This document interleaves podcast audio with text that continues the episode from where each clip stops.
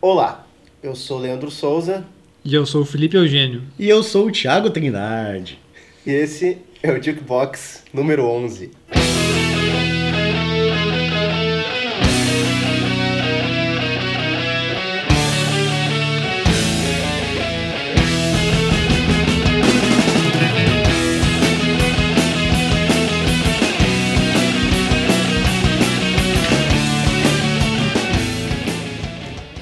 Fala galera, bem-vindo todos aí ao nosso 11 episódio de Jukebox número 11. E como a gente já viu aí na abertura, temos um convidado especial. Pois é, né? Trouxemos aí de novo. Ele já tinha participado aqui da edição número 2 do nosso podcast. O cara sempre com muito a acrescentar ao debate musical aqui. Thiago Trindade, bem-vindo de novo aí, meu irmão. Obrigado, pessoalzinho. Muito legal, amo vocês. Vamos escaldar esses discos ruins, É, filosofar e. Contextualizar, né? Contextualizar as coisas. Que a vida não é fácil pra gente, mas também não é fácil para nossos ídolos. É, o, o, o Thiago aí deu um pequeno, uma pequena prévia, a gente ainda não apresentou o assunto, mas o assunto ali, discos ruins de bandas boas. De bandas boas. Pois é, né? É um tanto subjetivo, porque daqui a pouco a gente vai falar de disco que tem gente que gosta, né? Até, até entre a gente aqui, Até né? entre a gente vai acontecer, né? Vai ter altos debates, quase socos. É, o, o, o Thiago sempre é o cara que gosta de contextualizar as coisas, de entender por que, que um disco é ruim, né? A gente, a gente vai tentar não só dizer, ah, esse disco é ruim, aquele disco é ruim, não é tão bom quanto o disco anterior de uma banda. né? É, mas vai fazer isso também, né? É, até porque é meio bizarro, porque, tipo, tu gosta muito de uma banda, a banda tem uma carreira estável, lança lá seus 4, 5 discos maravilhosos e chega no momento em que peidou na farofa. Aí tu entende o que aconteceu, sabe? É desgaste, é gravadora fazendo pressão, problema de relacionamento, Bom, e Bloqueio criativo, né? bloqueio criativo. a expectativa também sempre é, é a gênese de toda decepção, né? É, e, e- e pode acontecer em diversos graus de uma banda. Depois a gente vai falar de uma banda que ah, teve uma carreira curtíssima por- e provavelmente ela foi abreviada por causa de um álbum desastroso, né? Verdade. ó. É, tem várias bandas que sofrem da sí- síndrome do segundo disco. Lança um disco, primeiro disco maravilhoso, divisor de águas, forma uma cena, influencia todo mundo. E a expectativa vai lá em cima, né? Chega no segundo disco, ela não, não engrena, acontece alguma coisa, tipo... Outras bandas rola muita a questão da megalomania. A banda surfa num- numa fase muito boa, chega no meio, ela não consegue equilibrar as coisas. E outras que se perdem no tempo, né? Não se atualizam. ou demoram demais para lançar um disco, aí quando lançam um disco, a cena mudou, o mercado mudou, Sim. já é outra coisa. E a gente vai ver aí discos aí, sei lá, dos últimos, das últimas três décadas ou mais, as coisas mudaram muito rápidas e, for- e foram muito cruéis, né? Com quem ficou pra A trás. gente meio que evitou chutar cachorro morto, pegar É. discos óbvios que todo mundo sabe que é um pavor. Sentenger do Metallica. tempo, eu acho que é, Você nega ser uma pauta repetitiva e todo Sim. mundo sabe sabe, não vale a pena, não vale a pena. Sim. Não é suspeito. Pem, pem, pem, pem, pem. Sempre vai ter alguém pra dizer. Vou trazer uma Eu lata de- gosto! Tem, pior Vou, tra- tem. vou trazer uma lata de ervilha aqui pra falar do Se se a gente fosse falar do Seitanger aqui, Pegar a minha lata de souvenir aqui. Cara, não faz, vai, tipo o Masked do Kiss também, que é outro disco que é horrível. É, pois é. Então, esse daí já é meio, seria o óbvio, né? A gente falar sobre isso. É, por exemplo, a gente pegaram discos que foram. que são ruins, mas que foram sucessos comerciais. Tem, tem isso também. Tem isso. É, mas aqui a gente também tem essa escolha bem pessoal, né? De tudo que a gente. das bandas que a gente gosta e das decepções que a gente teve com os é, discos, aqui né? nada é uma. Tipo, não é uma coisa Absoluta. absoluta, não é uma verdade absoluta. É.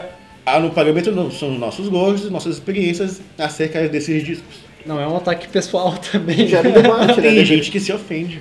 Mas aqui no caso. Às vezes é, né? Às mas, vezes aí- é um ataque. mas aqui o bom é que como a gente pode transformar isso num debate, né? Então, Com certeza. E nosso primeiro bloco a gente vai começar com artistas renomados. Classic- institui- instituições. Instituições. Classic rock. O primeiro álbum aí quem trouxe foi o Thiago, né? Thiago, qual álbum que é? O No Prayer for the Dying do Iron Maiden. Eu escolhi esse disco por questão seguinte: todo mundo é, a maioria dos grandes fãs de Iron Maiden gosta de pegar no pé da fase do Blaze Bailey. E eu achei que seria muito óbvio. Não, eu peguei um disco do auge da banda, lançado no auge da banda, e lá que, porra, não, não, não, fez, não faz jus aos discos anteriores dele. Blaze Bailey foram dois álbuns, né? Foram dois álbuns. Foram dois. É, o terceiro vocalista né, foi uma fase que- também de crise de identidade do Iron Maiden e de mercado. É, essa crise de identidade do Iron Maiden, a meu ver, começou no No Prayer for the Dying. Foi quando o Adrian Smith saiu do Iron Maiden. Eles tinham feito uma carreira espetacular com uma das maiores bandas de metal de todos os tempos. Então acho que um currículo impecável até ali. Sete discos maravilhosos. Mesmo no primeiro, todos os discos são acima de 8,5. Eu não tenho como discordar. Pois é, mas, mas então da fase Bruce Dickinson até o anterior a esse aí também, então é foi só. Paul. Dayano e Bruce Dixon é Foram muito, foram muito legais. Foram, foram, é uma evolução, né? De... foram discos que influenciaram o thrash metal, o metal moderno. tira- é, desvinculou o, o- o rock pesado dos anos 70 do blues e virou metal, metal mesmo, sabe? Aquelas temáticas fantasia históricas. Fantasia, ocultismo. Mas é que se tu for pensar, né, tipo, olha, na fase, na fase Bruce Dickinson, só, né, Number of the Beast, Peace of Mind, Power Slave, Somewhere in Time, Seventh Son of a Seventh Son, tipo, não, É, foda. Não tem, né? É o nível altíssimo, né? Até que chega em 1990, é isso? Não, Que é um- 89. O No, no, no Prayer for the Dying, deixa eu checar aqui, 89. no, 90, foi gravado em 90. 89 e lançado em 90. É, que o Iron Maiden, pra meu ver, por causa desse disco, eles fizeram, é, lançaram os discos em, em curtos espaços de tempo e faziam turnês incessantes. A própria turnê do Slave foi uma coisa insana. Power Slave. Power Slave. Power Slave, quer dizer. Do Power Slave foi uma coisa insana. Eles, eles literalmente viraram uma empresa, tinham horários pra almoçar, horário pra sair do hotel, tudo certinho, porque eram mais de 100 shows. E esse desgaste, teve, por exemplo, a saída do Adrian, do Adrian Smith teve a ver com desgaste, teve a ver com o que foi com... Eu não sei muito ao certo, mas acho que foi desgaste de turnê.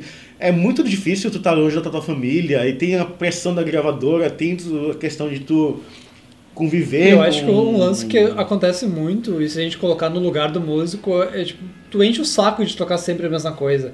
Então, às vezes, tu começa a querer ir pra outros caminhos, um integrante ou outro não se agrada também nesses até tô, caminhos, até né? tô checando aqui, diz que o Adrian Smith saiu por- alegando diferenças criativas. Ó. É, É, eu, o, o Steve Harris sempre foi um cara que meteu uma mordaça no Iron Maiden. O Iron Maiden vai soar exatamente do jeito que eu quero. Ele meio que tolia a, a criatividade dos músicos. Por exemplo, quando o Andres, Smith estava fora da banda, e o Bruce Dixon, Bruce Dixon também, eles formaram, eles lançaram uns dois, três discos muito bons com o Andres Smith. E eles fizeram exatamente, ah, aqui a gente tem liberdade, eu vou usar, a gente vai usar afinações diferentes, vai pegar a guitarra e botar corda de baixo, essas coisas mais experimentais. Tanto que o som desses discos são bem mais encorpados que os discos do Iron Maiden. É, o Iron Maiden, depois de um tempo, por mais que o- a fórmula funcione, talvez a fórmula também ficasse cansada, né? Assim, Mas vamos lá, por, por que, que o No Prayer for Dying ele é ruim? Olha, o Adrian Smith, o pessoal fala que o Bruce Dixon foi uma pedra fundamental no sucesso do Iron Maiden. Eu acho que tipo, tinha uma química perfeita entre os integrantes. Por mais que o baterista original tivesse saído e o Nico McBrain tivesse entrado no lugar, ainda permaneceu aquela química. Só que o Adrian Smith é um cara que está desde o início da banda, desde a formação. E ele, ele, ele foi responsável por maioria dos solos e riffs fantásticos da banda.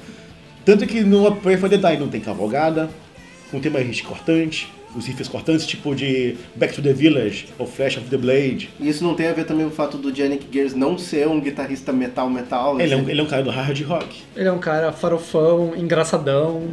É, e ele tipo, falam que ele tem um estilo mais sujo no palco, que é mais atitude, matoqueiro. E Andrew Smith é Ele aquele fica cara. pulando pra, pra um lado e pro outro. O Andrew Smith é aquele cara que fica, ele fica no cantinho dele, toca guitarra, beleza. Eu sempre achei o No for Dying um disco extremamente. ah, sem. ah, faltou a palavra. Inspiração. Ele é pouquíssimo inspirado. Tem. a gra- o som do disco é ruim. Ele também tem essa coisa histórica também, que os anos 90 foram bem cruéis, assim, com, com os artistas clássicos do heavy metal, né? E teve outra, o Iron Maiden tinha, visto, tinha vindo de vários discos temáticos. É, e bastante épicos. Por exemplo, Sim. Power Slave, Samurai Time, É, Seven Sons. anteriores. Eram discos que fechavam uma- um conceito geral. Até os discos que não tinham um conceito fechado, tipo Killers ou, ou The Number of the Beast, eles tinham uma questão, uma, Uma coisa, coesão, né? uma coisa que é um ciclo que linkava todas as músicas numa coisa só. O No Pray for the Dying parece que as músicas são, são, são soltas assim. E tem é- uns dois ou três singles ali que, vale, que são legais. É, E um dos singles, inclusive, é da carreira solo do Bruce Dickinson, né? Bring Your Dollar. É, Aí tem Mother Russia, tem Assassin, que são temas, assim, E tem completamente nada a ver E tem, um o com o clipe, outro. e tem o clipe mais. E lançou também o clipe mais Zoeiro. zoeiro, da história Zoeiro. do Iron Maiden, foi o Holy Smoke, né? Inclusive, o Iron Maiden continua com o mesmo problema no Fear of the Dark. Fear of the Dark, ele Que eu acho muito ruim também. é ruim, mas, tipo, tem Fear Mas of the tem Dark, um hit. tem, tem pelo menos umas 4 ou 5 músicas fantásticas. Wasting Love, que é horrível. Eu gosto de West Love. Eu não. Tem From Here to Eternity, não Tem Fear, é? tem Fear of the Dark, tem Here, For Here to Eternity, tem Be Quick, Be Be Quick Quick or or Be Be Dead. Dead. Que é muito boa. O, É, o que dá pra salvar também o disco é a capa, porque eu acho muito massa. No the Dying nem isso, a capa é horrível. Tanto que fizeram uma outra depois, né? Censuraram, é, a capa- eu comprei esse disco nos anos 90. Outra questão de ser muito frustrante. Eu comprei esse disco numa Mesbla, com meu dinheiro do lanche Meu separado. Deus, tu é velho, gente. Eu comprei numa Mesbla. E Não é- é- quem era uma quem versão- lembra da, da Mesbla, fala nos comentários. Era, uma du- era um disco duplo, lançado pela Caston na época. Caston é uma gravadora inglesa. E eles relançaram toda a discografia do Iron Maiden até então, com um CD bônus com os singles e os EPs dos discos. E era muito legal. Tipo, tinha versões alternativas de outras músicas. Tinha o Iron Maiden, por exemplo, tocando Jet Total, tocando... Aqualung. É... Não, é uma música do Aqualung. Cross-Eyed né? Mary. Mary. Que era o, a- a- o lado B do Power, do Peace of Mind, eu acho. Ou do Power Slayer, não, não me lembro. Tem, por exemplo, o, o lado, o lado B do Somewhere in Time com Reach Out, com Adrian Smith cantando. Sim. Que é um baita música também. O cara cantava, mano. Olha isso, o que o Jenny- Guess faz? Faz porra nenhuma.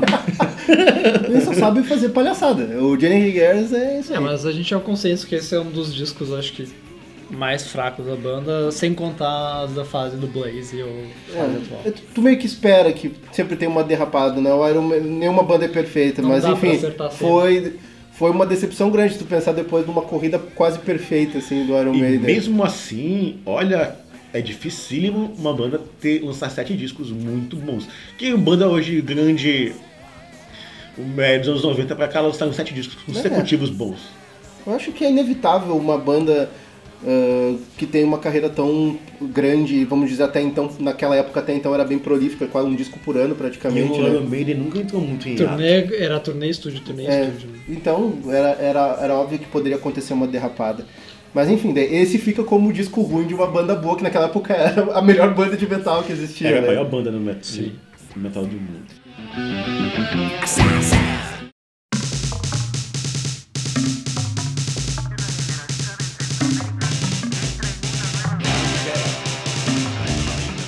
Ok, então indo agora do metal pro punk. Essa aí foi uma escolha do Lip aí. Uma banda que de- todo mundo aqui gosta, né? Uma, uma banda das- essencial do punk rock. Sim, uma das bandas do meu coração, que é o The Clash. Álbum de E- 1985. 85, o álbum derradeiro, né? O último disco da banda. E que. O nome dele, Lipe, Cut the Crap. que é Crap. Ele significa basicamente o que tem dentro dele, das músicas, que é um monte de lixo, um monte de merda. O engraçado é que tem muito fã de The Clash que não sabe que esse disco existe. Pois é, isso é até de alguém que estava comentando antes É, de começar se a gente gravar aqui, de né? contextualizar, o Cut the Crap foi o disco do final da carreira, A onde banda já estava desmontada ali, né? tava toda desfacelada, tinham demitido... Quem tava na banda antes da gravação era o, o Joe Strummer e o Paul Simonon, ah, guitarrista e baixista. Anteriormente tinham demitido o Mick Jones, que era o guitarrista, o letrista, ah, e também o Topper Haddon, o baterista. Então eles ficaram nessa situação aí de dois integrantes E e... o Mick Jones até é bom. O Mick Jones era o cara que tinha essa visão, vamos dizer, mais cosmopolita que ele trazia pra dentro do The Clash, de trazer os ritmos do reggae, isso tudo era mais visão do, O do Mick também, isso a gente vê depois na carreira solo. Mas- Mas, o Mick Jones tinha, assim, ele era o quem dava a direção musical É. do The Clash. E isso ficou nas mãos do, do gerente, digamos assim, da banda. Ele foi responsável por direcionar. E esse é um dos principais problemas do disco, porque ele tentou fazer uma sonoridade oitentista. Ele tentou, ele conseguiu. Parece o traje rigor. A sonoridade parece de disco brasileiro, né? Dos anos É, 80. aquele né? reverb lá em cima, uma trilha lá e a ba- bateria eletrônica e umas influências de reggae que eles já tinham, mas isso ficou aquele tipo reggae de branco, que teve Demais. muito nos anos 80, né, da Inglaterra. E o resultado ele é horrível, horrível. É tão horrível que tu a com- ponto de Paul Simonon, o baixista, ele gravou, mas não entrou nenhuma linha de baixo dele. Ele é um puta baixista. Ele vazou da banda. E depois que o álbum foi lançado, o Joy Summer também saiu da banda e o The Clash acabou. Então por isso, só desculpa te Sim. interromper, por isso que ele não é lembrado pelos fãs, porque a banda tentou apagar ele da história. Eu descobri esse disco numa lista que fizeram, acho que aquele maluco que quebra disco, é o nome dele? Ele- Maluco quebra disco. É, tinha um programa que quebrava disco. Não tô ligado. É uns velhos aí que falam que ele faz a carreira- dele para destruir disco. Enfim, ele t- tinha uma revista de rock no Brasil, dessas dezenas de revistas de rock que tiveram depois da Bis, né? Que tiveram quatro, cinco edições. E tinha uma lista dos piores discos de todos os tempos. Os 100 piores discos de todos os tempos. Nossa. E um dos primeiros lugares era esse do The Clash. Eu até então, eu não sabia da existência desse disco. Então eles fizeram de tudo para Não, isso aqui ó, Tá abaixo do tapete. não, vamos fingir que isso não aconteceu. É, pra, Conta- cont- conta- pra contexto atual, né, o Cut the Crap ele não tá disponível no Spotify, por exemplo. É, a, a Acho- própria gravadora, né, o, o The Clash não reconhece, né, o álbum. Sim. E até pra ti- o álbum anterior até tem umas músicas que se salvam. O Cut the Crap não tem. Ele é inteiramente horrível. Ah, O isso Não, som Combat- é ruim, mas o as composições são ruins. Se for pensar o álbum anterior, é o Combat Rock. Combat Rock tem Não, eu digo hits. álbum anterior que a gente tava falando aqui, do No Pray for the Dying Ah, Iron tá. Maiden. Combat Rock é muito bom, mesmo tendo a a- a- o direcionamento pop dele. Sim. E engraçado que isso é meio que um- uma exceção da regra, porque, por exemplo, eu me lembro, numa entrevista com o Renato Russo, eu não sou tão fã de Legião Urbana assim, não é uma banda que eu gosto. Desculpando Mas ele, eu sei, Legião assim, Urbana. falando assim, eu sempre achei o Renato Russo um cara incrivelmente inteligente e as entrevistas dele sempre foram muito boas e é um cara que sacava pra caralho de música. Muito, muito. Sim. E ele falou, mano, todas as grandes bandas, mesmo nos discos ruins, eles têm grandes momentos. Isso, nem, nem no Cut the Crap isso acontece. Não salva nada. Acho que talvez é o, é o pior disco da nossa lista, né? É, possivelmente. Possivelmente. Eu acho. Mas, é, eu. Talvez um empate com o outro que a gente vai falar, mas eu acho que no, no, no caso desse aqui, ele realmente é o, destoa demais, porque tu vai comparar com uma banda que tem um histórico tão emblemático, né? Como é o caso do The Clash, né? É uma banda que. Sim, tem. É, é, o The Clash tem discos como o Sandinista, que é um álbum enorme, ah, que tem os seus deslizes, mas tem muita música boa. E o Cut the Crap, eu vou ser repetitivo, não salva nada. Horrível. É, é um, não, é nem, não, é, não é nem o caso de ser um disco ruim pra uma banda boa, é um disco simplesmente que é ruim, sabe? Então, em questão de contexto, é por isso que a banda tenta Exatamente. eliminar com ele da história.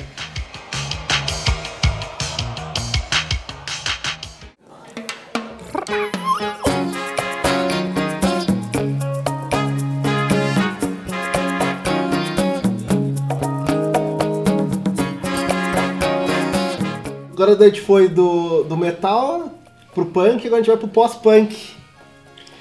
Isso, ou nessa época já algo do tipo rock alternativo ou qualquer coisa É uma, semelhante. é uma banda que a gente sabe que o Thiago ama muito, Eu né? gosto bastante. Estamos falando do The Cure, o álbum escolhido é de 95, 96. 96. Isso é o, Que é o- décimo, é o décimo disco da banda. É Wild Mood Swings do The Cure, que é um álbum muito atípico para uma banda como The Cure. É uma- Eu, eu realmente eu acho que faz jus ao título, porque é um álbum meio esquizofrênico, sem foco nenhum, né? São, sim, são, são mudanças bem drásticas de humor e de temas das músicas. E foi um disco que foi meio esquecido, por exemplo. Eu não, eu não me lembrava que esse disco existia. Ele entra naquele vácuo anos 90 e 2000 que o. Que o... O próprio The Cure tava meio que num limbo nos anos 90. É, as bandas, tipo, Sim, sim. os anos 90 não foram muito legais com muitas bandas dos anos 80. Muitas bandas dos anos 80 não conseguiram se encaixar num contexto daquela época. muitas dessas bandas, se for pensar, o próprio New Order, o New Order só foi realmente voltar a, a ser visível quando lançou ali o Crystal ali, né? O Get Ready. O sendo, Get Ready. sendo que o Republic é um, é um disco bom, não. O Republic tem umas 3, 4 músicas muito boas, o resto ele é muito ruim. Aí, e, e, e se tocaram, pá, esse disco aqui não é tão bacana quanto o Technique. Por exemplo, vamos dar uma pausa e a gente vai voltar como a gente tem, acha que tem que voltar. É, o The Cure, no É, o caso, The ele, Cure- ele nunca saiu, mas ele O ficou The Cure foi uma sumido. banda muito importante pra quase tudo que veio de bandas dos anos 90. É uma influência muito grande. Smashing Pumpkins, por exemplo, ama The Cure. É, só que eles de fato não conseguiram. Até 92 tem o Wish, que é um disco bom, Não, e foi um baita de um sucesso. o Tem Wish, vários né? clássicos. tem vários hits. hits. Friday I'm in Love do Wish, né? É, a Ladder to Elise. A Ladder também. to Release, que é o grande hit, eu Não, acho. eu acho que é Friday I'm in Love, cara. Do, do Wish é esse. do- Esse hit deles é. É absurdo. É, é Friday I'm in Love é do, Sim. do Wish. Tenho que concordar. Ah, mas depois disso a banda se perde num nível assim absurdo. E, e esse disco ele é um retrato disso. E aí, eu- Porque a banda, a música de abertura é muito boa, mas depois ela começa, como diz o título, vai uma música muito alegre e daqui a pouco vai para o outro hit que é Deprê. E os singles do disco, e aí que deixa a impressão de ele ser pior ainda. Os singles são muito ruins, destoam com, com muito, assim, não, não tem coesão no disco. E uma, a gente vê muitos padrões de discos ruins, quando as bandas só tem um integrante que manda em tudo. E, tipo, não tem um antagonista da outra banda, não tem um outro compositor, tipo Paul, o Paul McCartney, o John Lennon, o Keith Richards, o Mick Jagger, o próprio Mick Jones, o o Strummer. John Strummer. Então é, é só o Robert Smith. Quem vai destoar do, das loucuras do Robert Smith? Tipo, olha, mano, para com isso. Olha aqui, foca nisso aqui. Isso, e aí o tem. Robert Smith sem foco é o The Cure sem foco nenhum. é, é, não, não tem ninguém pra, no caso, tentar dar, um, dar uma barrada quando o cara não tá, não tá com umas ideias boas, né? É, uma carreira. Acabou, literalmente acabou virando uma carreira Mas, solo. mas daí foi Só que uma- a gente vai ouvir, né, os singles são coisas que não fazem nem sentido com a carreira do The Cure. Não, até fazem, só que são uma, uma coisa meio distorcida, sabe? Que Umas meio- coisas radiofônicas dos anos 90, É, horríveis. tem aquele cara, não sei o que, I'm so happy I could scream. Ai. Parece aquilo me deixou mais desconfortável do que exatamente Me lembra feliz. esses discos dos anos 90 do que me parece discos pra terminar contrato de gravadora. Boa. Ou só pra cumprir o contrato. É, mas, mas eu acho que é uma, é uma mistura talvez dessas duas coisas. Talvez era, era o cara desgastado e sem. e com bloqueio criativo fudido, uma falta de foco. Num cenário que queria No- outras no- coisas. É, e, e, num, e, num, e num momento em que a banda dele tava com a relevância lá embaixo, sabe? Então. Eu acho que é uma confluência de fatores. E aí o The assim. Cure ele fica, ele é meio que resgatado no início dos anos 2000, a MTV faz o MTV Icon, outras bandas começam a usar eles como referência. É que os anos, os anos 2000 teve o revival dos anos 80, né? Tipo Interpol, Bopil Killers, muitas bandas que se, é, tinha, tem influência do The O. Joy Division voltou a ser cultuado no início dos anos 2000, Eu, né? por exemplo, como eu não sou de 80 e tive minha adolescência nos anos 90, não era muito legal tu gostar de post-punk. Gostar de post-punk era meio uma coisa meio antiquada, um pouco Tiozão. bré, meio tiozão. Eu gostava de Joy Division e eu pensava, ah, que banda mais ou menos, ah, isso aqui não sei o que. Não, parecia coisa de tiozinho. Mas tu curtia até mesmo Depeche Mode naquela época ainda não era cool, né? Sim, Só é, depois. sim, sim. No no ano 2000 ele meio que é, me ajudou a ter essa coisa. Eu gostei muito quando eu comecei a acompanhar os indies dos anos 2000, o Interpol. Post-punk revival. Esse- Vai, vai, vai o post-punk, achei. Puta merda, finalmente, sabe? Reconhecimento. Tentar Esse- ver o que que a gente salva, né? Não, é que nem o, é, o Thiago tava falando agora há pouco, assim, por mais que sejam discos ruins, tirando do The Clash, tem músicas boas ainda, né? Ou mu- uma música boa, pelo menos, nesses Sim. álbuns ruins. Tanto que a gente fez essa seleção disso aí. Então, pra finalizar o bloco, a gente vai dar estrelas, classificação pros discos. Inovação aqui no seu podcast. Thiago, No Pray for the Dying. Duas estrelas e meia. De, de cinco estrelas, duas estrelas e meia. Regular. Regular, assim, Regular. mas disco, é um disco ainda considerável um disco ruim de uma banda boa, né? Isso mesmo. Ouvível. Ele é ouvível. Ele tem singles bons, mas o disco em si ele não Ele, rola. ele não, mas ele não chega a te dar uma vergonha. Não chega a ser. Só, só me dá uma pena. Me dá, uma, me dá uma pena, porque, porra, olha só. É um bom argumento. Que nem te falou. na- a- é uma banda que tinha uma antecedência de discos fantásticos, sabe? Sim. Em curto espaço de tempo e. Poxa. né, me deu essa, essa- Perdeu um integrante bacana pra mesquinharia. Pra lançar um disco mais ou menos. É, ok, decepcionante, né? Decepcionante. É tipo- Agora, agora no teu caso, Lipe, foi vergonha mesmo ouvir o do, do The Clash. Total. Minha nota, zero estrelas. Zero estrela, estrela- estrelas. Mas- e pro The Cure, tu foi um pouquinho mais generoso, É, eu acho que uma e meia tá, tá, tá bem dado, não. mas dá um pouco de vergonha. Dá, sim. Mas eu só acho que ele é esquecido também. Então, É. Beleza. Thiago, do, do Iron Maiden, né, do No Pray for the Dying, qual foi a música que a gente escolheu aqui? É, Bring Your Daughter to the Slaughter. É um clássico do Iron Maiden. Musicão! É, é é um clássico. Conseguiu achar alguma do The Clash? Aí eu não posso dizer o mesmo, né, do The Clash, que Dirty Punk, talvez assim, bem talvez. Aceitável. É. Dá pra dizer. Ok, e do The Cure também a faixa de A faixa de abertura que é muito boa, é o Want. Want. Então vamos aí botar pra rolar o sonzinho aí, espero que vocês gostem e, e voltem pro próximo bloco, por favor. do it all the time. I know that we should.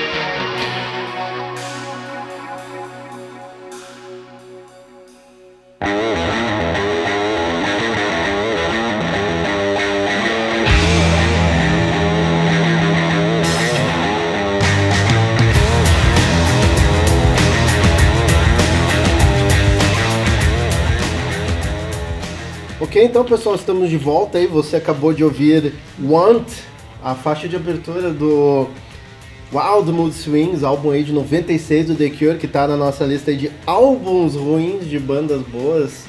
Antes disso a gente ouviu, tentou ouvir Dirty Punk do, do The Clash. Isso é pra mostrar pra vocês esse disco não tem só voz. É, foi, foi um play didático, né? Isso aí foi algo, um, é, é cautionary tale. A prova real.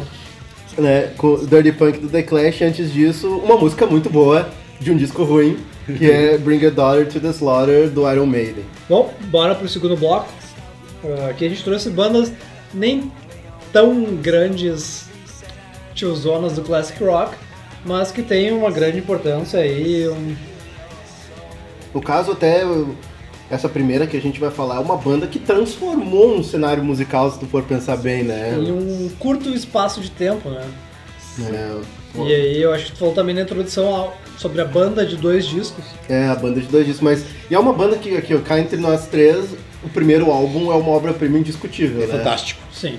Estamos falando do Stone Roses, né? Que em 94 lançou o álbum deles, o Second Coming, que é um título bem ambicioso, né? É bem, é tipo, é, segunda vinda, tipo, segunda vinda de Cristo. Mas foi um- era um disco que foi tão esperado que quando saiu já não era mais esperado, né? É, eles, eles demoraram, eles perderam o timing deles. É, o primeiro disco deles, essa grande obra, que é o The Stone Roses. The Stone Roses, auto-intitulado, ele marcou a época, né, ali de 89, como a época do Manchester, quando o rock começava a encontrar a música eletrônica e era toda essa efervescência de Manchester.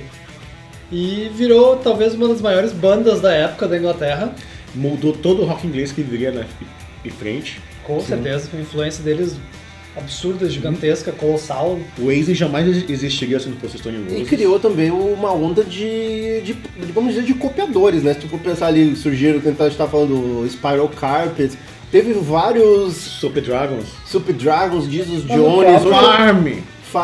Charlatans, Ocean Color Scene, tudo, tudo O próprio Primal Scream, que é uma baita banda, também teve muita influência, né, do...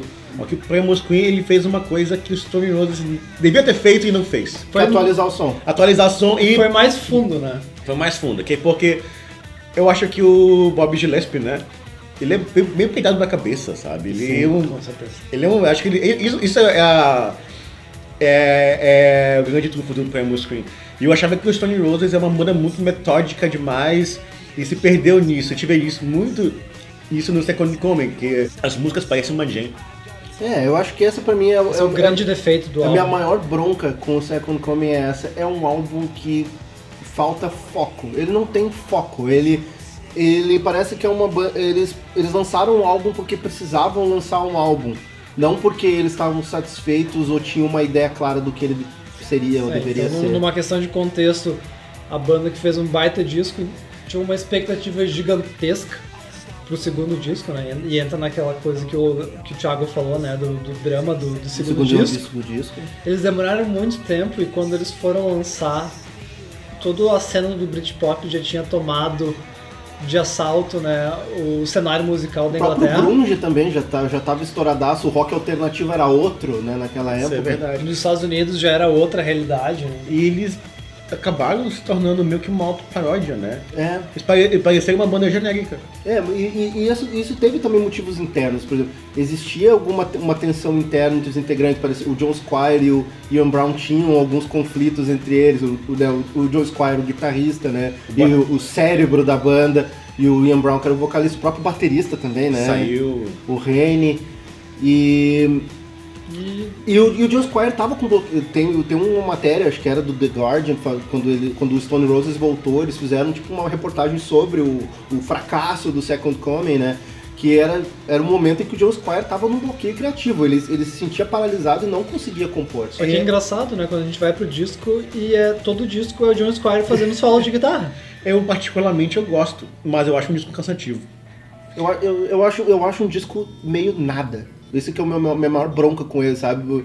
Porque no momento que os caras do Stone Roses, eles foram que trouxeram a bola pro campinho e começaram o jogo, e daí tu vê eles fazendo meio que, que tu falou, meio que uma paródia deles mesmos, algo que uma banda, um, um Stone Roses de, de terceira categoria faria, entendeu?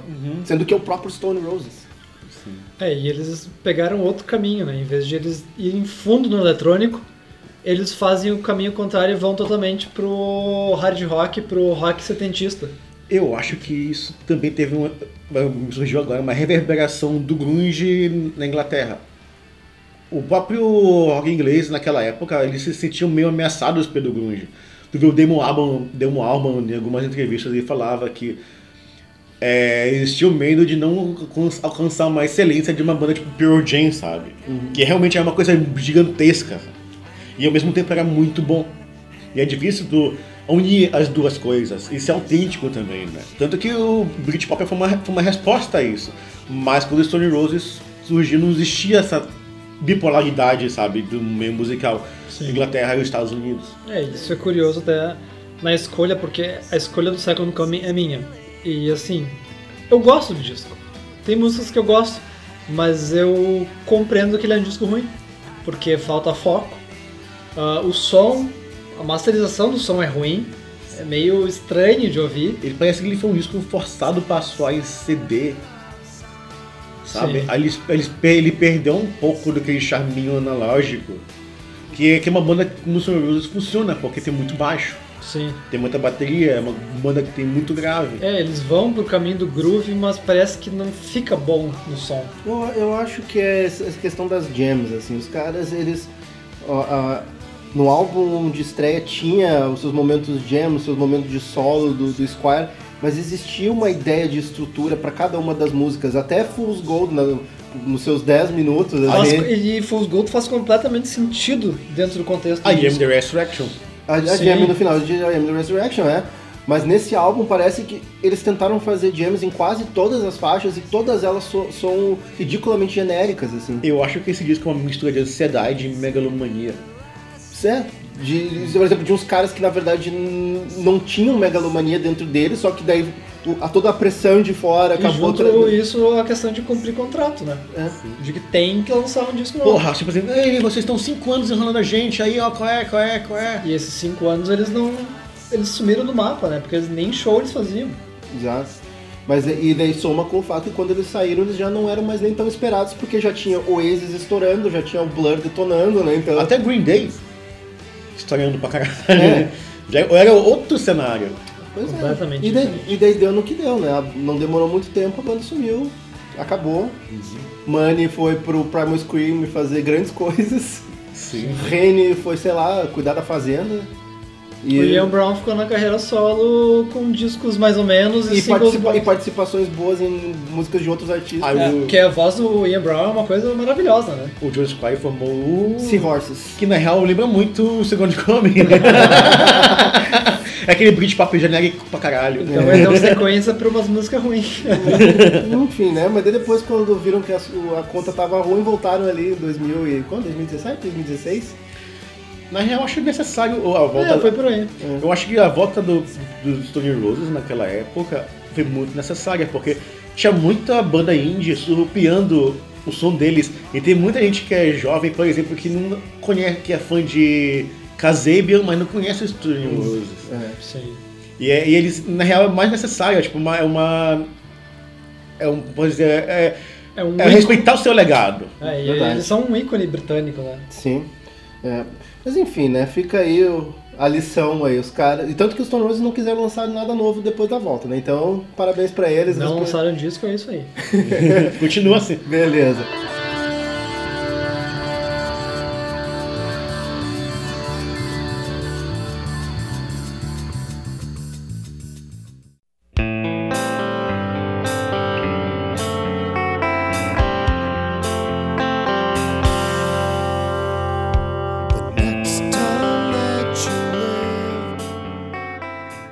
Próximo disco, talvez o nome que. O único nome aqui que surgiu mais vezes do que o Thiago. que é o Bob Mould, nosso artista aqui, que já deve ser a terceira ou quarta vez que a gente fala aqui no nosso podcast. Mas dessa vez é pra Falar mal. falar mal. Pois é, eu até relutei aqui, né? Bob Mood, Bob Mood. Terceiro disco solo do Bob Mood. 1996. Seis. Olha aí, temos um padrão, né? O segundo disco de 96. Temos 94, 96. Esse disco eu conheci, tipo, em 2000 e 2001. Foi quando o Kid Vinil tava trabalhando na trama. Ele era diretor artístico, né, alguma coisa assim. Tava lançando um monte de coisa interessante, É, né? e lançaram esse disco do Bob Mood e eu sou, porra, muito fã de Risco Erdu. E foi bem numa época que eu- tava descobrindo Risco Erdu, tipo, de 19 aos 21 anos, uma época que a internet ainda tava engatinhando, o MP3 ainda não era essa coisa toda. Tu, tu esperava uma tarde toda pra baixar um álbum numa internet de escada, não tinha streaming, YouTube, era coisa de ficção científica. E eu ralava muito de gente comprar, é, comprar discos ruins. Eu fui, tipo, saiu na Veja. Acho que foi o Sérgio Martins que fez essa, essa resenha. Falando sobre o disco do Bobby Mood, que era um disco de separação, que tinha se separado do, do, do namorado dele, que era um disco muito triste. Coisas que eu gosto, gosto pra caralho de rock triste. E eu fui lá na loja de disco comprar o, o- o disco e eu fui escutar. Na hora não me bateu bem, mas eu senti aquele peso na consciência. Eu acho que não entendi a ideia do artista. Vou pra casa, ouvir, talvez se eu ouvir mais uma vez ele vai fazer sentido, né? É, eu cheguei em casa, escutei, me bateu, a ver- me bateu de verdade, assim, porque esse disco é ruim. As músicas não são necessariamente, necessariamente ruins, mas ele é mal produzido pra caralho, ele é muito desleixado, os timbres são horripilantes, parece é, eletrodomésticos, parece um... Em suma, o som do disco é horrível. A guitarra parece um grilo. parece, que, parece que botaram um grilo numa caixa de som que faria, faria o, o, o burzum tem, inve- tem inveja. ligar, e, daí ligar, e ligar essa caixa de som num pedal, assim. É, é tão horrível que faz os, o disco do burzum soar lu- luxuoso, sabe? E aí tudo isso temperado com uma bateria eletrônica tenebrosa, Parece que foi, te- de mau gosto. parece que foi feito um teclado Cássio. É, eu, eu, eu- como era Bob Mood, é difícil pra mim falar mal do Bob Mood. Mas teve que dar o braço torcer. mas, é, né, mas é que assim, eu ouvi o disco essa semana, quando o Thiago trouxe ele a, a discussão aqui pra gente colocar no podcast. Eu reconheci várias composições boas ali, sabe? Dá pra ver que o senso melódico do Bob Mood tá naquele álbum. Assinatura Bob Mould. É, é, não, as músicas são boas, o problema é a produção. Pois é, mas daí eu comecei a pensar sobre o álbum e eu achei que essa questão dele ser toscão e mal produzido talvez fosse uma decisão deliberada dele, de ser um álbum meio, vamos dizer, abrasivo, agressivo aos ouvidos, desagradável de propósito. a, própria- a rede alternative rock é, é basicamente uma crítica à indústria naquela época. Ele- e talvez esse disco tenha tenha feito de propósito justamente para não soar com um Smash Pumpkins da vida, que era a banda modelo de rock alternativo mainstream na época. Eu acho que era, eu acho que na minha, na minha concepção pareceu um pouco da intenção dele soar desagradável, sabe? E pode dizer que as músicas não são ruins. O Beat Slang, que é uma banda contemporânea, regravou a rede alternative rock Altamente influenciado, né, por Husker Du. e por Replacements também. Exato. E a música é fantástica. A, a versão deles com bateria de verdade, timbre de guitarra bacana. Tipo, parece uma música do Sugar. É, eu tenho os discos dos anos 90 do Bob Mould pra mim assim são totalmente relegados a, a esquecer eles. Eles sempre são a última opção. Eu praticamente não ouço. Tirando o Sugar. É, eu digo os discos do Bob Mould. E aí quando a gente tava montando a pauta aí pra escolha de discos, o Thiago escolheu este álbum e eu tive o, o desprazer de ouvi-lo inteiro. E engraçado, esse disco fez um disco favor pra mim, porque como foi o primeiro disco solo do Bob Mood que conheci, eu não conhecia os outros, outros discos. Me, me bateu um bloqueio. Na real, eu tenho um bloqueio com disco solo de artistas que eu gosto. Por exemplo, eu não sou muito fã do carreira solo, da carreira solo do Frank Black, Frank Black, do Pixies. Eu gosto muito do Pixies, mas a carreira solo dele não, não, me, não me bate. É, mas é, É. é. algo assim, o Bob Mood eu acho que depois ali da metade dos anos 2000 ele retomou ali a, uma, a sonoridade Sugar e desde Mas com então... qualidade de som, que é mais importante. Então, né, ele manteve um padrão de qualidade consistente desde então. Mas a minha ideia desse álbum aí, eu não tinha prestado muita atenção nesse álbum. O único álbum dos anos 90 do Bob Moody que eu realmente tinha alguma familiaridade era o Black Sheets of Rain, é um álbum que eu gostava. Esse aí era um álbum que eu, eu devo ter ouvido alguma vez, mas nunca me pegou e eu fui prestar atenção agora que tu comentou. E essa foi a minha maior impressão. Eu acho que tem um, um senso de autodestruição naquele álbum que se reflete na produção horrível dele. Uhum. Por isso que eu não enxerguei ele como um álbum horrível, talvez ele quis que o álbum fosse. Ele é uma autossabotagem. É uma autossabotagem. Eu pensei nisso. Mas enfim, né? O que tá Tem gente que gosta desse disco, a gente foi ver agora no YouTube as músicas pra gente This- conversar. Um comentário de um cara, This rocks so hard. né? Eu pensei, "Então, beleza. Ou você, né? Você que está ouvindo, ouça o álbum aí e tire suas conclusões. Mas é outro álbum que não tá no Spotify também, né? Não tá no Tem Spotify. que recorrer ao YouTube. Será que, será que ele tem uma vergonha, o Moody? Vai ver que ele tem. Pode ser, né? É, de repente. Ah, eu tava, eu tava fragilizado naquele momento, eu tinha acabado o relacionamento, eu tava na fossa, e eu não quis me cortar e eu dancei um disco ruim. É, né? Daí tá com vergonha do álbum. É. Tem, Mas- tem artistas, né, que nesses momentos fazem obras de arte. É.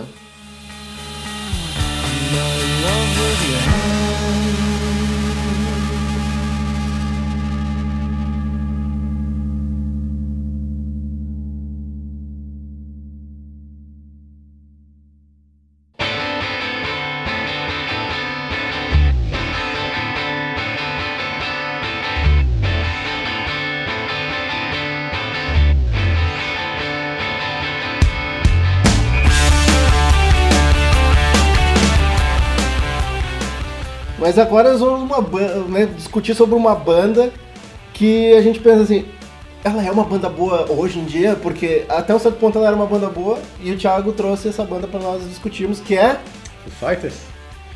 qual álbum? One by One. De 2002. 2002. Assim, olha, meu histórico com o Foo Fighters. Eu sou um.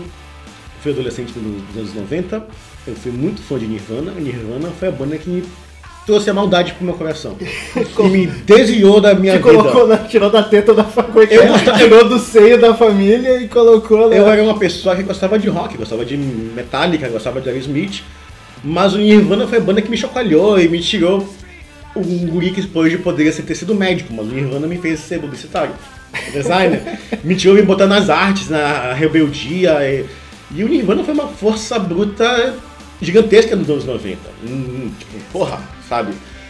Aí teve o Foo Fighters. O Foo Fighters no começo era uma banda de viúvas do Nirvana. O primeiro, o primeiro álbum, é, pra mim, é uma obra-prima. é fantástico, o segundo também é muito bom.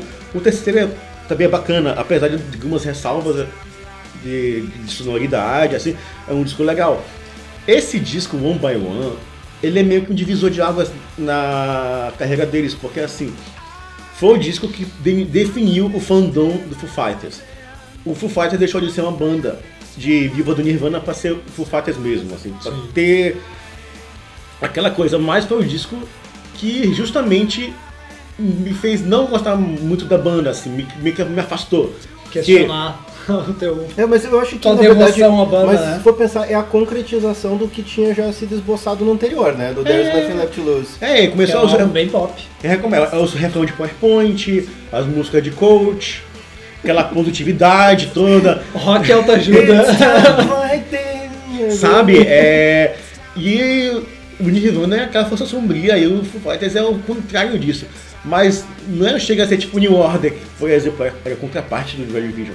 Eu acho, acho muito forçado. Mas é que realmente tu ouve o One by One, por mais que, vamos dizer, eh, a faixa de abertura, que eu esqueci o nome agora, All My ela- Life. All My Life, ela soe um tanto agressiva, porque- porque, né? ela é pesadinha, mas realmente tu não sente um pingo de maldade naquele Isso álbum. me né? irrita bastante. Porque assim, O álbum anterior pra mim já não tinha maldade nenhuma, né? Cara, esse daqui e era deliberado. Não, não, mas ainda tinha, por exemplo, sei lá. Breakout. Breakout, que é aquele, aquele grito no final da música, ou Stacked Actors, que abre o álbum, elas, elas ainda têm um pouco de cinismo e maldade e coisa e tal.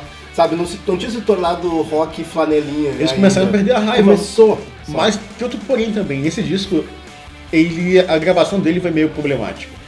Eles gravaram o disco todinho, jogaram no lixo para regravar tudo de novo. No documentário do Foo Fighters, eles mostram que esse disco foi o disco mais difícil da carreira deles e eles quase acabaram por causa disso. Do One by One. É, tinha, tinha tretas entre integrantes, o Franz Stahl, que é o do Scream, tinha saído da banda e tinha entrado o carinha do no Use for Name. O Chris Shiflett. Isso, e o, e o David Grohl gerentão, né? Nem todo mundo se sente ah, muito confortável. E, o- e o Dave Grohl tava fazendo o que ele queria, né? Ele, ele tinha gravado com Queens of the Stone Age, tinha saído pra uma mini turnê com Queens of the Stone Age. Mas a vida dele não tava muito boa. É, mas que nem a gente falou do The Cure, onde Robert Smith é o diretor, dono da banda, no Foo Fighters acontece a mesma coisa que o Dave Grohl, né? E na época do One by One, o Pat Smear não tava lá, né? Não tava, não. Não. É. É, o, o David Grohl não tinha, por exemplo, um, um porto seguro nesse disco. Eles mesmos não gostam desse disco. Eles tocam as músicas desse disco porque foi o que fizeram eles, eles estourar. É, Time, Times Like This eu acho que é possivelmente um dos maiores, é é top 5 de hits banda. estourar assim. Pessoas comuns gostarem de Foo Fighters. Isso. Fora da bolha do rock alternativo, porque até o is Nothing Left to, to Lose eles tinham um público um pouco mais cativo, que é a galerinha que consumia rock Mas, alternativo. mas ali que foi o, a- o- vamos dizer, o uso hit. Por exemplo, Learn to Fly é mainstream total, Sim, né? mas, é, mas não tinha tipo fandom bastante é, de- de- dedicado. O fandom coxinha ainda não tinha se sedimentado tão forte E assim. tipo, foi nesse disco, nesse, disco, nesse disco também que eles tocaram Wembley. Mas tem outra coisa, mas na real, o que me irrita nesse disco, de verdade, é a afinação de guitarra. Puta Mas merda. é eles tentando ser of the Stone Age em alguns momentos. É, é nem, nem isso, é que quer ser agressivo, quer ser pesado, mas não consegue.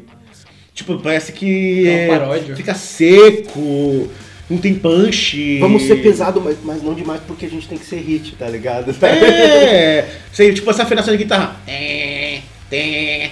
Todo disco que o Foo Fighters lança, eu acabo comparando com o the Shape, que é um disco que eu gosto muito. Eu comprei na época que, sa- que saiu, em 97, eu tinha 16, 17 anos, e eu escutei pra cacete esse disco.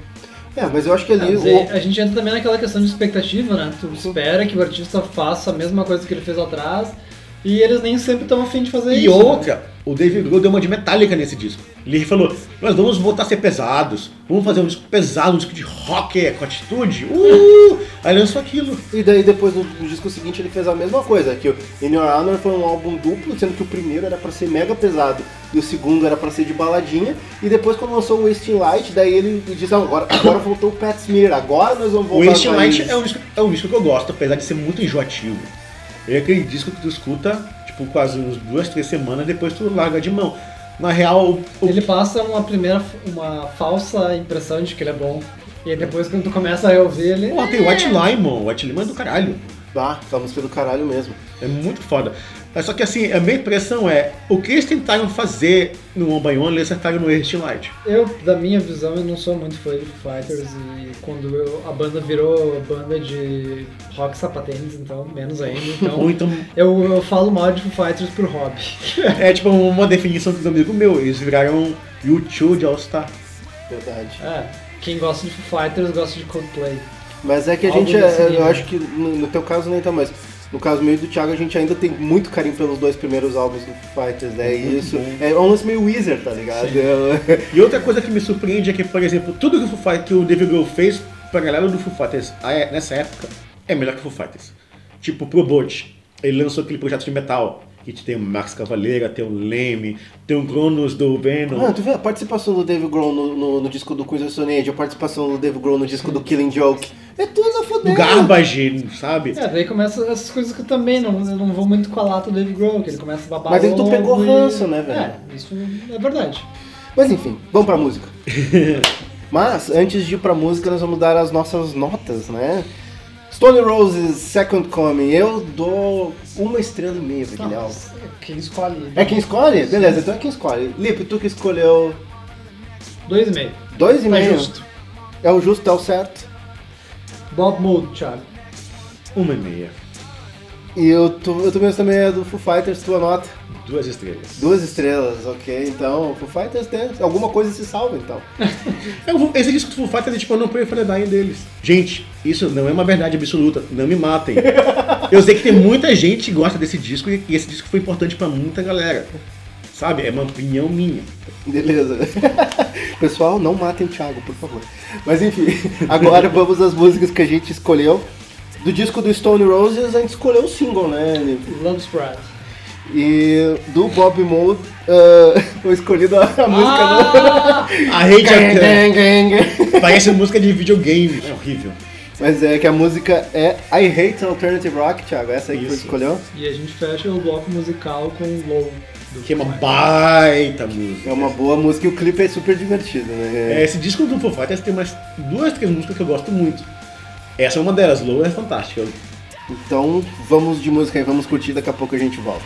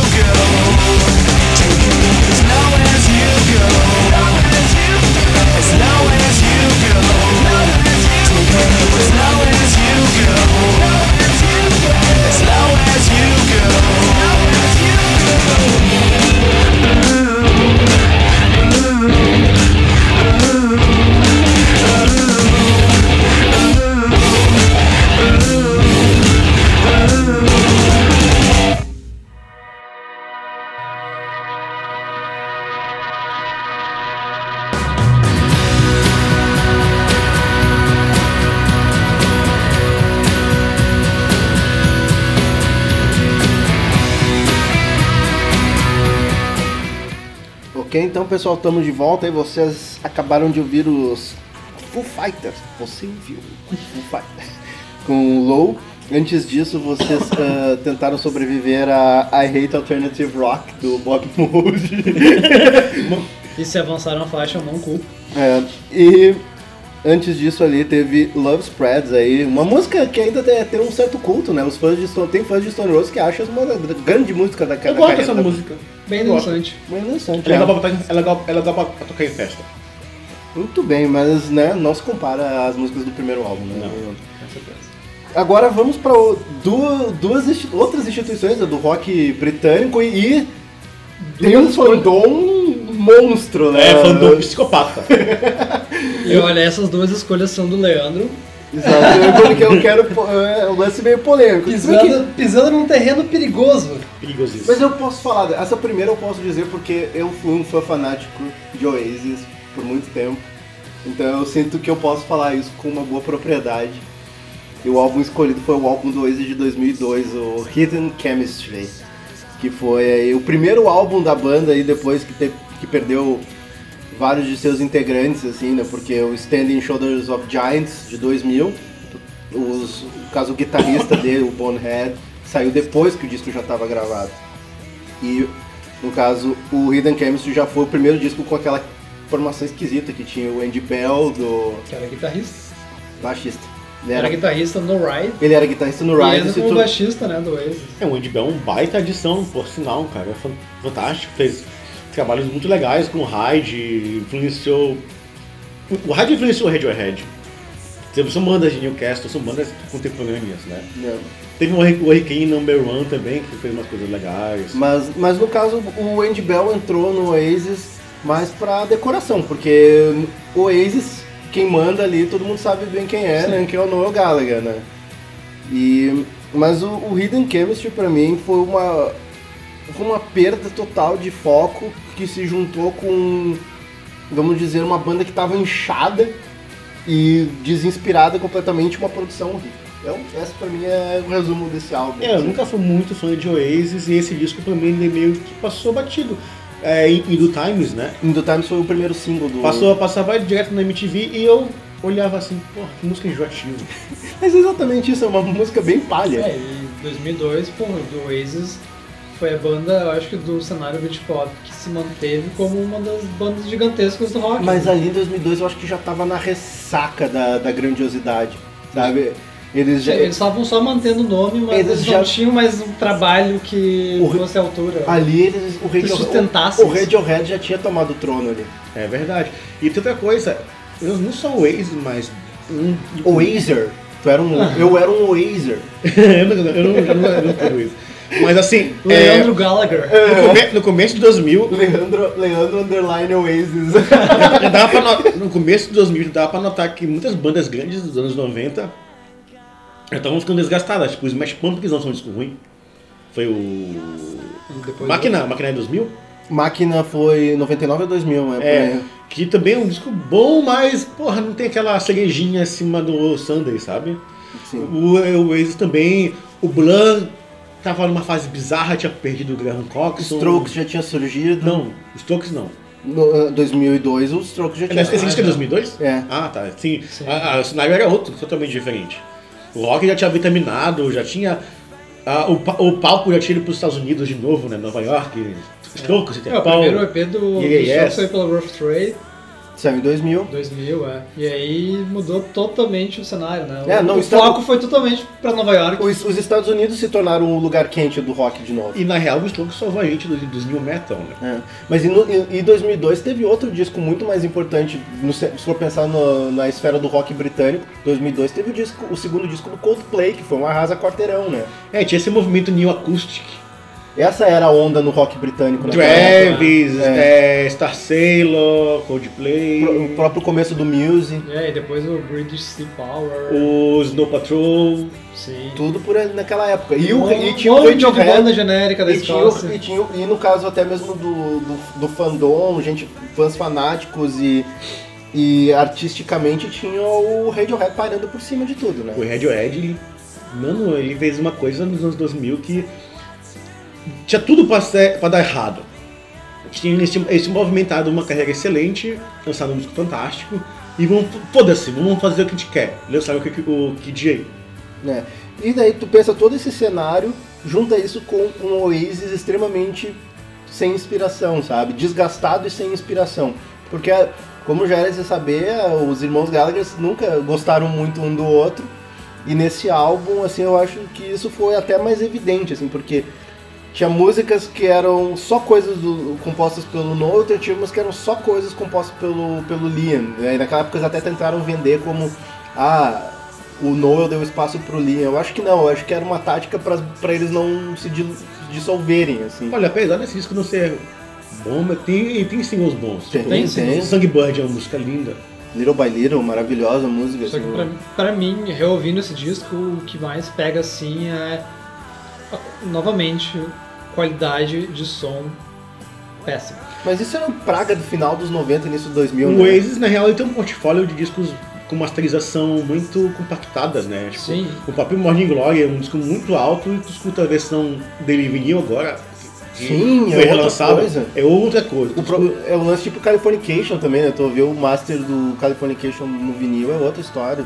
O Hidden Chemistry extremamente saturado, é só agudo, então. E a, torna- vo- e a- e a voz do, do Liam tá horrível naquele álbum, assim, quando ele tava mais, muito mais ah, rasgado do que de costume, Então a minha sabe? impressão é que assim, as músicas são boas, mas elas ficam meio. Hum, ruins de ouvir. Não, as- tem músicas muito ruins naquele Tem álbum. música ruim.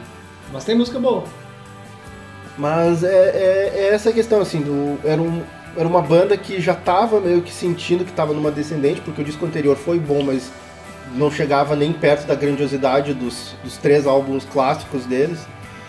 E ali foi o momento em que realmente, vamos dizer, deu uma desabada o Oasis para eles foram se reconstruindo nos dois discos seguintes, porque partiram de um lugar mais humilde, né? Mas realmente a implosão do Oasis grandioso foi o Hidden Chemistry, assim. Eu acho que essa, é, pra mim, é a... A pressão pra se manter no topo, mas. É, E, e para justificar a arrogância deles. Eles são muito arrogantes. Eu acho que se- eles acabam, acabaram provando o próprio veneno, assim.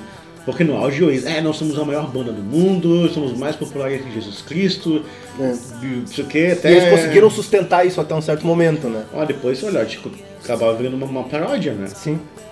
É, daí tu vê o, o Don't Believe the Truth e o Dig Out Your Soul, tu vê que é uma banda muito mais centrada e pé no chão do que eles estavam tentando no Hidden Chemistry. O Hidden- Hidden Chemistry foi meio que um pastiche dos tempos áureos, sendo que eles não tinham mais essa inspiração. Enfim,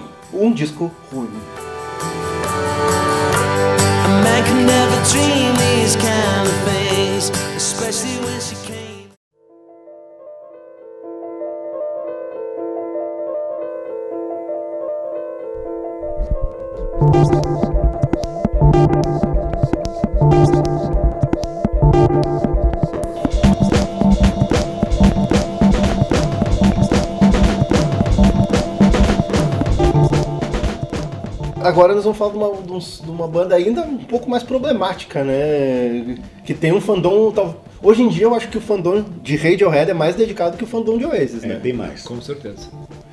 E é um álbum aí que inclusive o Thiago gosta, né? Eu gosto desse disco. The King of Limbs aí, o, do, o esperado sucessor de Wind Rainbows, né? Que é uma Oitavo. obra-prima indiscutível, Um né? disco muito King bom. of Limbs 2011, oitavo disco né, da banda. Exato. Eu, assim, eu dou meu parecer. Eu sou um fã do Radiohead freak.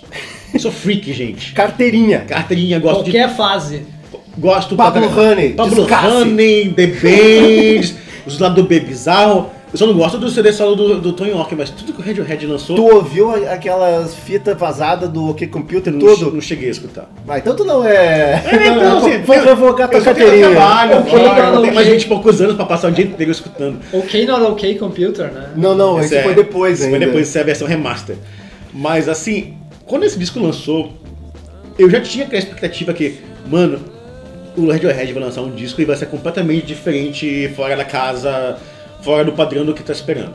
Quando Porque, porque lançar- foi o que eles fizeram com o Kid A depois do Que eles Computer, fizeram né? boa parte da carreira, né? Até porque, por exemplo, já teve o the Thief, que todo mundo tava esperando que fosse um disco de guitarras, mas a expectativa dos fãs é que eles voltassem a fazer música tipo The Bands, umas músicas do Kick Computer, e não foi isso. apesar das guitarras, ainda é um disco estranho. Mas, mas o Resident Evil eu gosto da atmosfera dele. Assim, Ele é, bem, ele é bem pesado, na real. Ele tem um clima meio denso, daquela era É. Bush, que na real, se for pensar pra hoje, ele também ele resume muita coisa que rola hoje. né? E o é o disco mais politizado do Radiohead, com certeza, né? E o King of Limbs, quando lançou, eu falei, ótimo, disco estranho, amei uma estrela. Tipo, tu, na verdade, tu não, amou, tu não amou tanto o disco quanto tu amou a ideia, né? Do, do- Eu, na real, eu gostei ele, de, cara assim, até porque ele da metade pro final ele é um disco bem triste. E, é, tipo, tem Give Up the Ghost, tem Codex, tem Separator. E são músicas que eu gosto pra cacete, que são músicas bonitas, né? Eu acho assim. Eu acho que pra mim o que ficou foi a primeira impressão, que é um disco estranho, mas não é um disco estranho legal. É, essa tam- exatamente a Como minha. foi a o minha, Kid Day. É, o Kid Day foi exatamente tipo estranho, mas quero saber mais, sabe? Do que é. Tem interesse. é. É, o J teve aquela coisa, porra, fiquei instigado agora. Como uma banda dessa consegue fazer isso sem se auto-sabotar? Na real, o Kid J fez a o Radiohead se tornar ainda maior. É, ele foi a partir do Ed Kid J que eles começaram a fazer esses turnês, tipo nível 2, sabe? Com um telão, e tocar em estágio. E pá, O King of Limbs é, é pra mim é uma sensação de que eles, eles tentaram de novo algo semelhante ao Kid Day, que é causar uma certa um estranhamento, uma ruptura logo depois de um álbum que agradou um monte. Só que foi um experimento meio meia bomba, assim, sabe? Que não É, a construção da carreira do Radiohead ah, fez a gente esperar coisas inesperadas.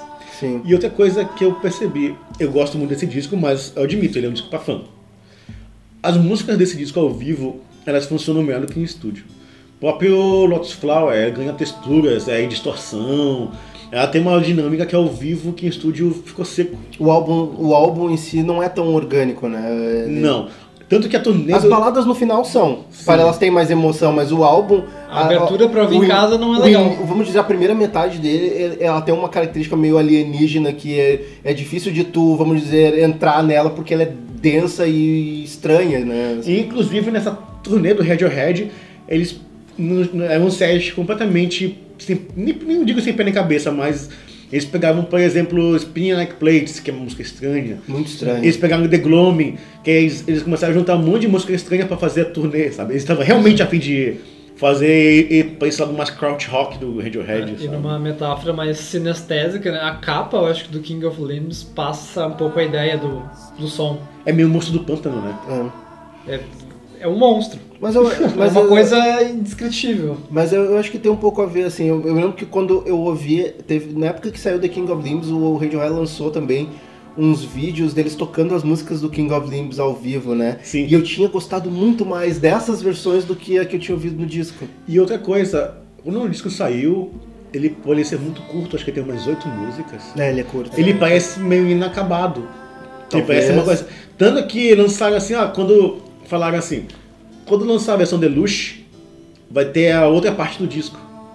E começaram, por exemplo, a ter teorias da conspiração. Por exemplo, na última música ele fala: Ah, se você acha que isso é o final, você está enganado. Ah, olha só, uma mensagem subliminar que esse disco vai ter uma outra parte, sabe? Isso aí. É, mas o próprio... Mas é, o King of Limbs ainda não é um consenso, né? De tipo, pior disco da banda. Até porque não sei se dá pra considerar que o Radiohead tem discos péssimos. Depende do fandom. Tem gente que começa a, a conhecer o Radiohead a partir do Kid J, mas, por exemplo, não gosta do Pablo Honey. E tem gente que é, Que é o inverso, que é o né? inverso, que é mais minha geração. Mas assim, o Radiohead é a única banda que eu gosto de todas as fases. De bandas que tipo, tem mais de 20 anos de carreira, lançaram discos diferentes, fases diferentes, eu gosto de todos. Mas aí, Leandro, diga lá. Hidden Chemistry, qual nota? Nota do Hidden Chemistry, pelo fato dele ter singles bons, eu consigo dar duas estrelas pro Hidden Chemistry. E o King of Limbs, King of Limbs, ah, eu acho pelo fato que tem Lotus Flower e toda a vamos dizer, o potencial de memes que Lotus Flower criou nesse mundo, eu acho que é uma contribuição muito grande. ah, pior! Eu me lembro que na época que lançou esse disco, o jacaré do Yotinho falou: Tonhoca não sabe dançar. É, eu dou, eu dou duas, estrelas, duas, estrelas, também pro, pro King of Limbs e tal. Essa nota aí tem um pouco de carga emocional também de fã, né? De Radiohead. É, é difícil o cara detonar uma banda que tu gosta um monte, assim, mas é. Realmente foram dois momentos em que rolou uma, rolou uma desconexão forte da banda, e ainda mais no caso do Radiohead, que veio de um dos meus álbuns preferidos deles. Win Rainbows, pra mim, é uma obra-prima, assim, então. Com certeza. Mas enfim, né? Vamos ouvir, porque nesse caso aqui, diferentemente de outros álbuns que a gente falou nos blocos anteriores, esses dois álbuns têm algumas músicas muito boas, né? Então esse bloco vai ser. De músicas boas! no caso do Oasis, vai ser. Little by Little. Do nosso amigo Noel Gallagher. E depois a gente vai com o que a gente acabou de falar, Lotus Flower. É, pra o pessoal dançar um pouquinho enquanto ouve o podcast. Dançar bem estranho. Daqui a pouco a gente volta.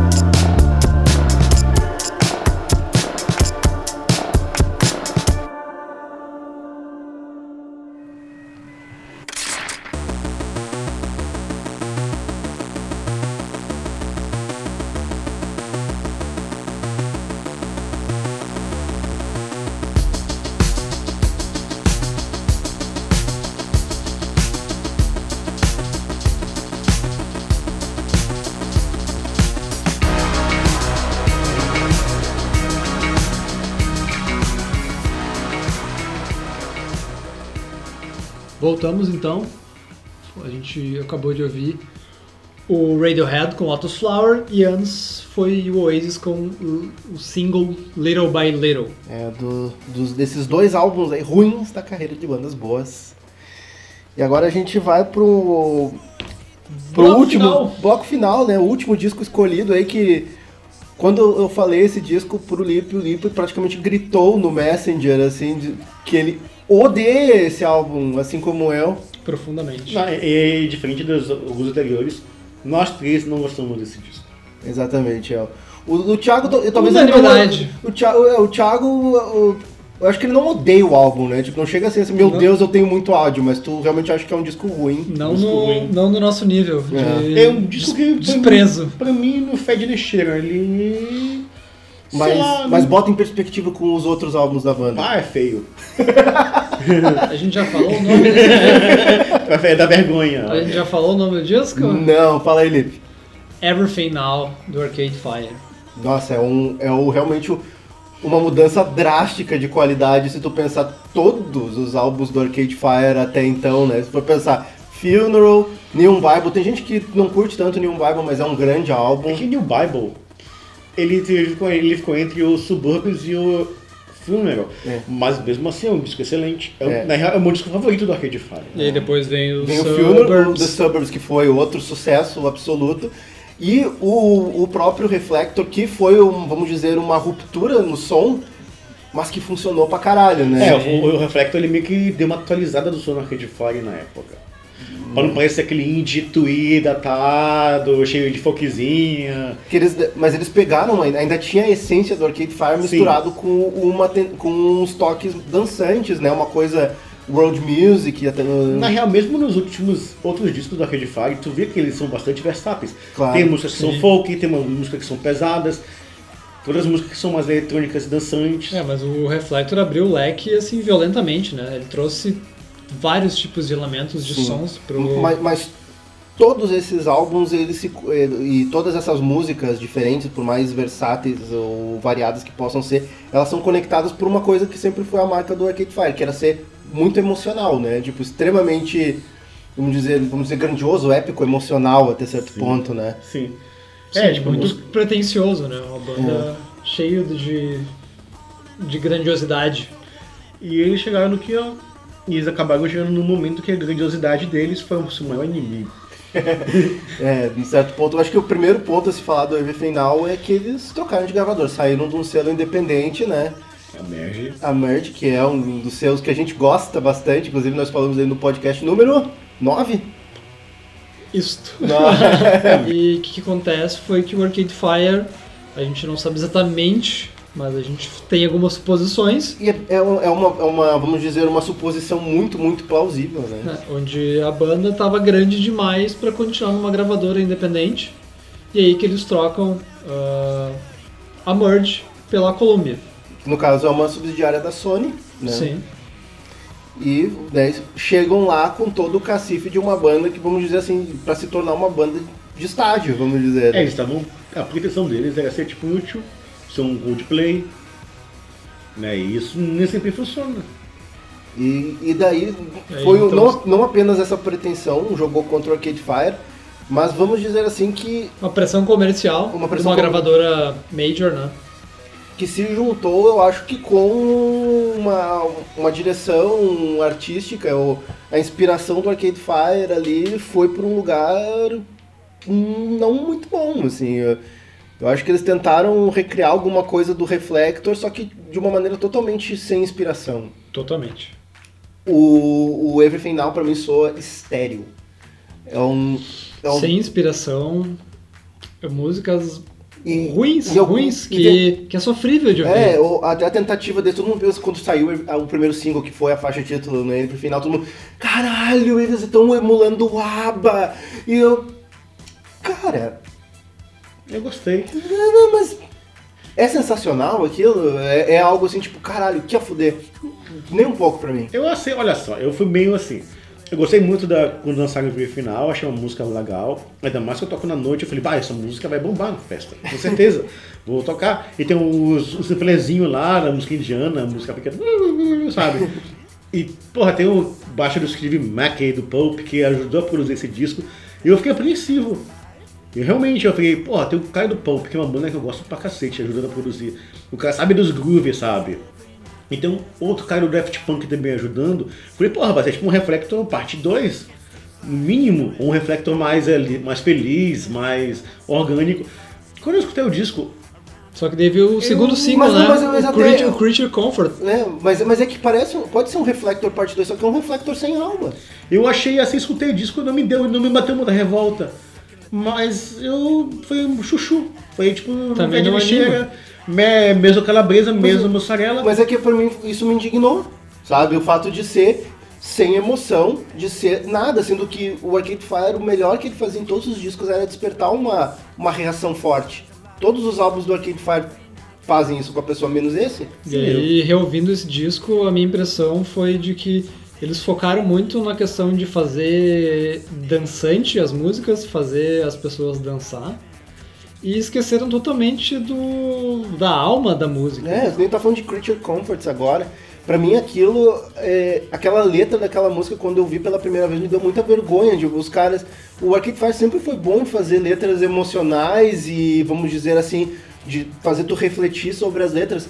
Aquela parece que os caras leram um, um manual de como fazer letras de puta crítica social foda e fizeram uma letra óbvia e ridícula. Eu acho. Eu, tenho uma, eu não- eu não acompanhei muito o Arcade Fire nessa época, pra saber os pormenores né, da, desse disco, mas eu tenho a sensação que eles não estavam confortáveis numa gravadora grande. Eles, a gravadora investiu muito dinheiro neles. Olha, tem que dar certo. Depositou muita expectativa, né? E eu acho que. E a gente, como fã, também tinha expectativa muito alta. E, eu- e tem gente que não funciona por pressão. Eu acho que o Arcade Fire não é uma banda que funciona por pressão. E na até, Bird eles tinham liberdade total. né? É, e, inclusive essa liberdade meio que irritava algumas pessoas. O cara que, o cara que gravou o documentário do Neon Bible, ele falou que ah, esses caras são muito afetados. Ah, que, não, o eles não são uma banda índia, sabe? E, e falou que nunca ia mais trabalhar com a Fire. Mas independente disso, eles estavam livres fazendo o que eles quisiam, que queriam, compraram aquela igreja, né? Para transformar em estúdio. E nesse disco eu tenho a sensação que eles meio que estavam andando em trilhos. O, na primeira edição foi sofrível, logo que o disco saiu, eu tava inconformado com o que eu tava ouvindo e agora reouvindo pra, pra gravação do podcast, a minha sensação não mudou muito. Sou um pouco mais palatável assim, porque, sei lá, ouvi de novo, mas é que ainda não assim... tem mais o choque do desgosto, sabe? É, ainda assim não, não foi bom. Eu acho que o Arcade Fire devia entrar num hiato. Não sei, já- Daqui a pouco já estão meio no hiato. É, né? já, tá, já tava no hiato no Reflector, eu acho que tem que dar um tempinho, sabe? Mas acho que com uma gravadora desse tamanho, eles não vão conseguir. Inclusive, toda essa expectativa de ser um, um U2 indie novo, meio que cagou eles, porque toda a, a turnê deles, do Reflector, foi pautada, Reflector não, do Every Final, foi pautada em grandes estádios. E não vendeu E bem, não né? vendeu, não vendeu bem. É, a frase que saiu antes da gravação foi: é uma banda grande demais pra ser indie e indie demais pra ser uma Grande, banda grande. grande, E tem outra coisa muito importante. Quando o o Everfinal saiu, a indústria fonográfica já era completamente diferente. O rock perdeu muita da sua força no mainstream. O mainstream é dominado por trap, hip hop e divas do pop. Um som mais palatável, mais feito para ser tocado no Spotify, sabe? Então eu acho que eles não estavam sentindo muito confiantes e quando entraram em turnê sentiram o baque, pá, o público mais jovem não tá escutando a gente. É, se a gente parar pra pensar hoje, o Arcade Fire, eles perderam, assim, não credibilidade, mas uma importância de nome dentro do cenário geral da música. Eu né? Não, sendo, que, porque se tu for pensar ali na época dos Suburbs e sustentado durante o Reflector, a gente, todo mundo meio que tinha um consenso que em termos de rock independente, ou até mesmo rock mais arte, o Arcade Fire era o maior nome que tinha. Eles estavam até maiores que um Radiohead, por exemplo. assim. É, né? Tipo, Sem dúvidas. era uma banda que poderia, por exemplo, se quando o Radiohead acabasse ou perdesse o foco, se ia passar o bastão, aquela banda cult, estranha, De, mas- mas que enche, pode encher uma, uma arena, né? Isso, eu acho que eles não conseguiram. Fãs com devoção. E, e vai até uma banda que era bom para um, pra um indie mais popular, Porque o indie popular ele ficou mais pautado em Arctic Monkeys, que é uma banda mais juvenil, esse cara tá mais adolescente, Tame Impala, que é uma coisa pedante pra cacete, sabe? Eu acho que é um consenso aqui, pelo menos, que o Everything Now não, não, não merece nada mais do que uma, estrela. Uma estrela Tá- pro, tá pro dado. Everything Now, eu acho que tá, tá bem servido. E é isso, né? Chegamos ao final. Novamente, Thiago, muito obrigado. Eu que por- agradeço, gente, foi bem legal, sempre bacana. Não, esperamos você numa Agradeço próxima pela edição. aí. participação, Quer mandar pela- um recado aí pros seus fãs? Aí? Estou de boas, fiquem bem. Deixar os contatos nas redes. É que Estou solteiro! eu mandar beijinho pra, pra minha mãe. Pro... Deixar arroba. Sigam a gente, né? Continuem seguindo a gente aí nas redes sociais, tanto no Facebook quanto no Instagram. No Instagram a gente né, até tá sendo um pouco mais assíduo, até tá fazendo lançamentos a semana. Né? Isso, gerando outros conteúdos, né? Então segue a gente lá em instagram.com.br jukebox. E agora, né, o nosso, o nosso point para ouvir o podcast agora oficialmente, vamos dizer que é o, o Spotify, né? Agora é isso aí, tá, tá disponível no No Mixcloud e também no Spotify. Né, pode procurar a gente lá, Jukebox com Q E J-O-O-Q-E Box, né? E novamente, né, nas redes sociais você pode interagir com a gente, mandar sugestões, tanto de assunto quanto se quiser dar uma opinião, outros discos que a gente não comentou aqui que valem a pena a gente comentar, daqui a pouco a gente coloca nas redes sociais, É, ó. não concorda com, com a gente, é bem possível. Fiquem, acontecer. fiquem à vontade para interagir conosco. Leandro, o que, que a gente vai ouvir? Ah, é verdade, vamos terminar com a faixa título, que eu acho que é a mais aceitável, a mais tolerável desse álbum do, do Arcade Fire, Dá né? pra dizer isso? Everything Now. E é isso, né, Lipe? Eu acho que é isso aí. Nosso muito obrigado e nos vemos no Jukebox número 12. Falou!